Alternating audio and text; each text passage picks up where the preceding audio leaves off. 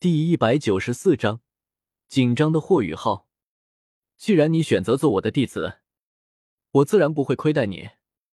记住了，为师叫姜司马。弟子拜见师尊。剑通明单膝跪地，向着姜思明恭敬的行了一礼。起来吧，我不讲那么多繁文礼节，只要你记得我是你师傅就行。姜思明扶起了剑通明。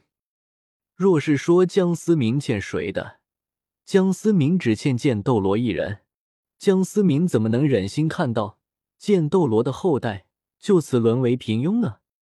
两人就这样走着，渐渐来到了史莱克学院后山。师尊，这里可是禁地啊！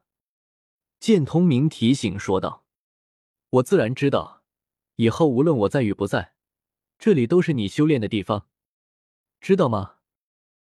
这，剑通明有些犹豫。我说行就行，没人敢多说些什么。执剑者最忌的就是畏畏缩缩。剑通明点了点头，心里也是清楚了自己这个师傅恐怕不是一般人。今天我就给你上第一课。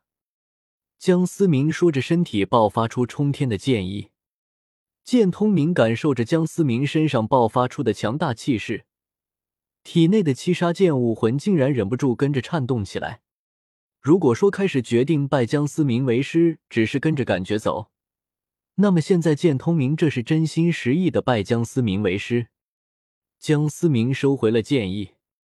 当初教我练剑的前辈问过我一个问题，今天我也问你一遍：你因何执剑？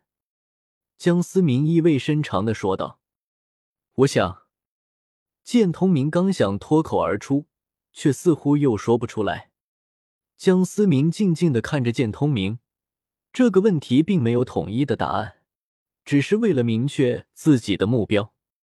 我想变强，变得像我的先祖一样强大。剑通明抬起头，目光中炯炯有神，充满了坚定。很好，记住你的回答，这便是你练剑的初衷，变强的动力。江思明满意的点了点头，也许这个回答很俗气，但这的确是剑通明的本心。武魂是先天决定的，但怎么使用却是魂师决定的。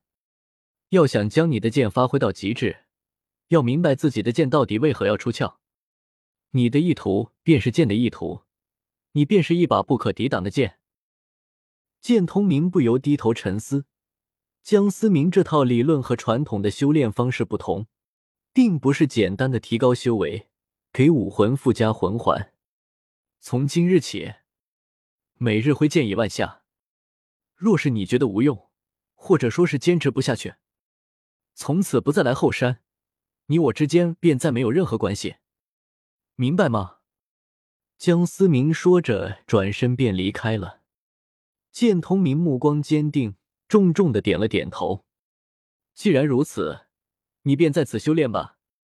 江思明转身便离开了，这家不由得微微扬起了一丝笑容。剑通明也许天赋不算突出，但心性还算不错。剑老头，看来你晚年过得真的是不错，还把七杀剑给传了下来。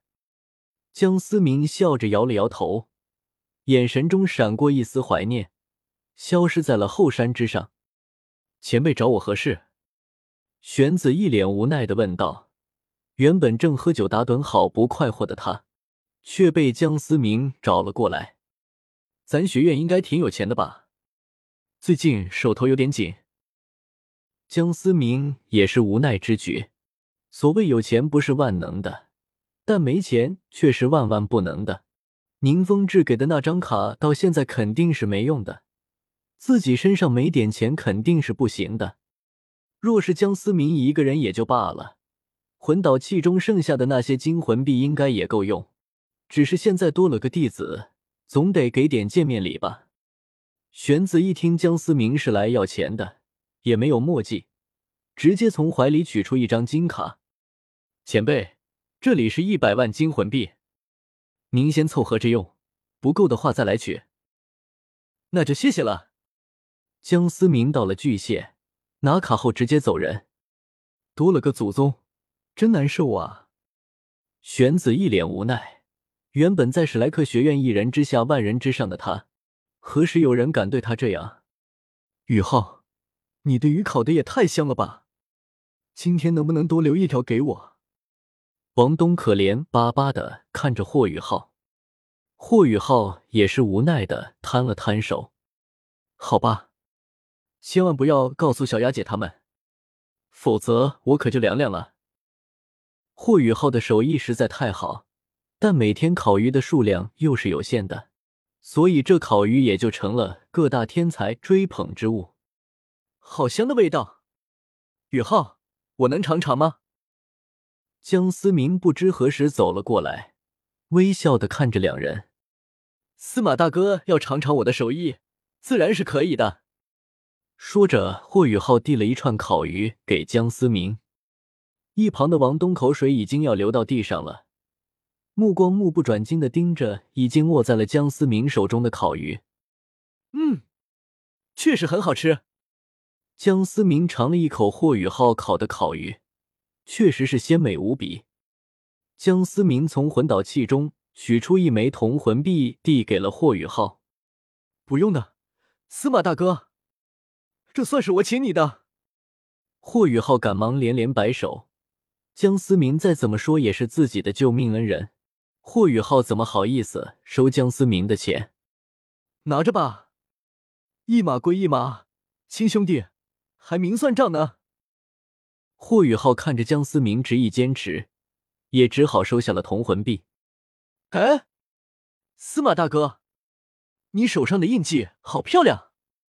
王东看到江思明右手上那半道雪地的本源印记，惊讶的叫道。江思明也是愣了愣，看了看拿着烤鱼的右手，倒是忘了雪地还有一半的本源在自己身上。江思明转头看了看江思明。目光中流露出一丝别样的味道。司马大哥，我脸上是有东西吗？霍宇浩感觉一阵莫名其妙。他是在看我。冰帝的声音突然在霍宇浩的脑海中响起。冰帝的话让霍宇浩不由得全身一震。天蒙冰蚕和冰帝可是他最大的秘密，如果被别人知道了，后果不堪设想。什么？冰冰，你是不是弄错了？他怎么知道你在宇浩的精神识海中？这人到底是谁啊？一旁的天梦冰蚕一脸不相信的说道：“放心吧，宇浩。虽然我不知道他怎么感应到我的，但是他应该对你没有恶意，否则当初也不会救你。况且他和史莱克学院渊源颇深，不会对你出手的。”冰帝安慰的说道：“冰冰，你这越说我越好奇了。”天梦冰蚕听得云里雾里的，好奇心止不住的往上涌。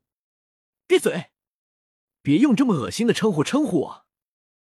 听着脑海中两大魂兽的对话，霍雨浩的后背止不住的流出冷汗。江思明看向他的眼神，似乎能看穿一切。雨浩，怎么了？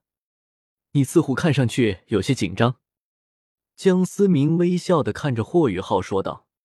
没有，其实刚才想到了一些事情。霍宇浩赶忙否认的说道。江思明看着霍宇浩的反应，心中暗道：看来冰帝没有告诉霍雨浩我真正的身份。不过，哪怕冰帝说出去，又有几人会相信？谁会相信一个人类能活一万年？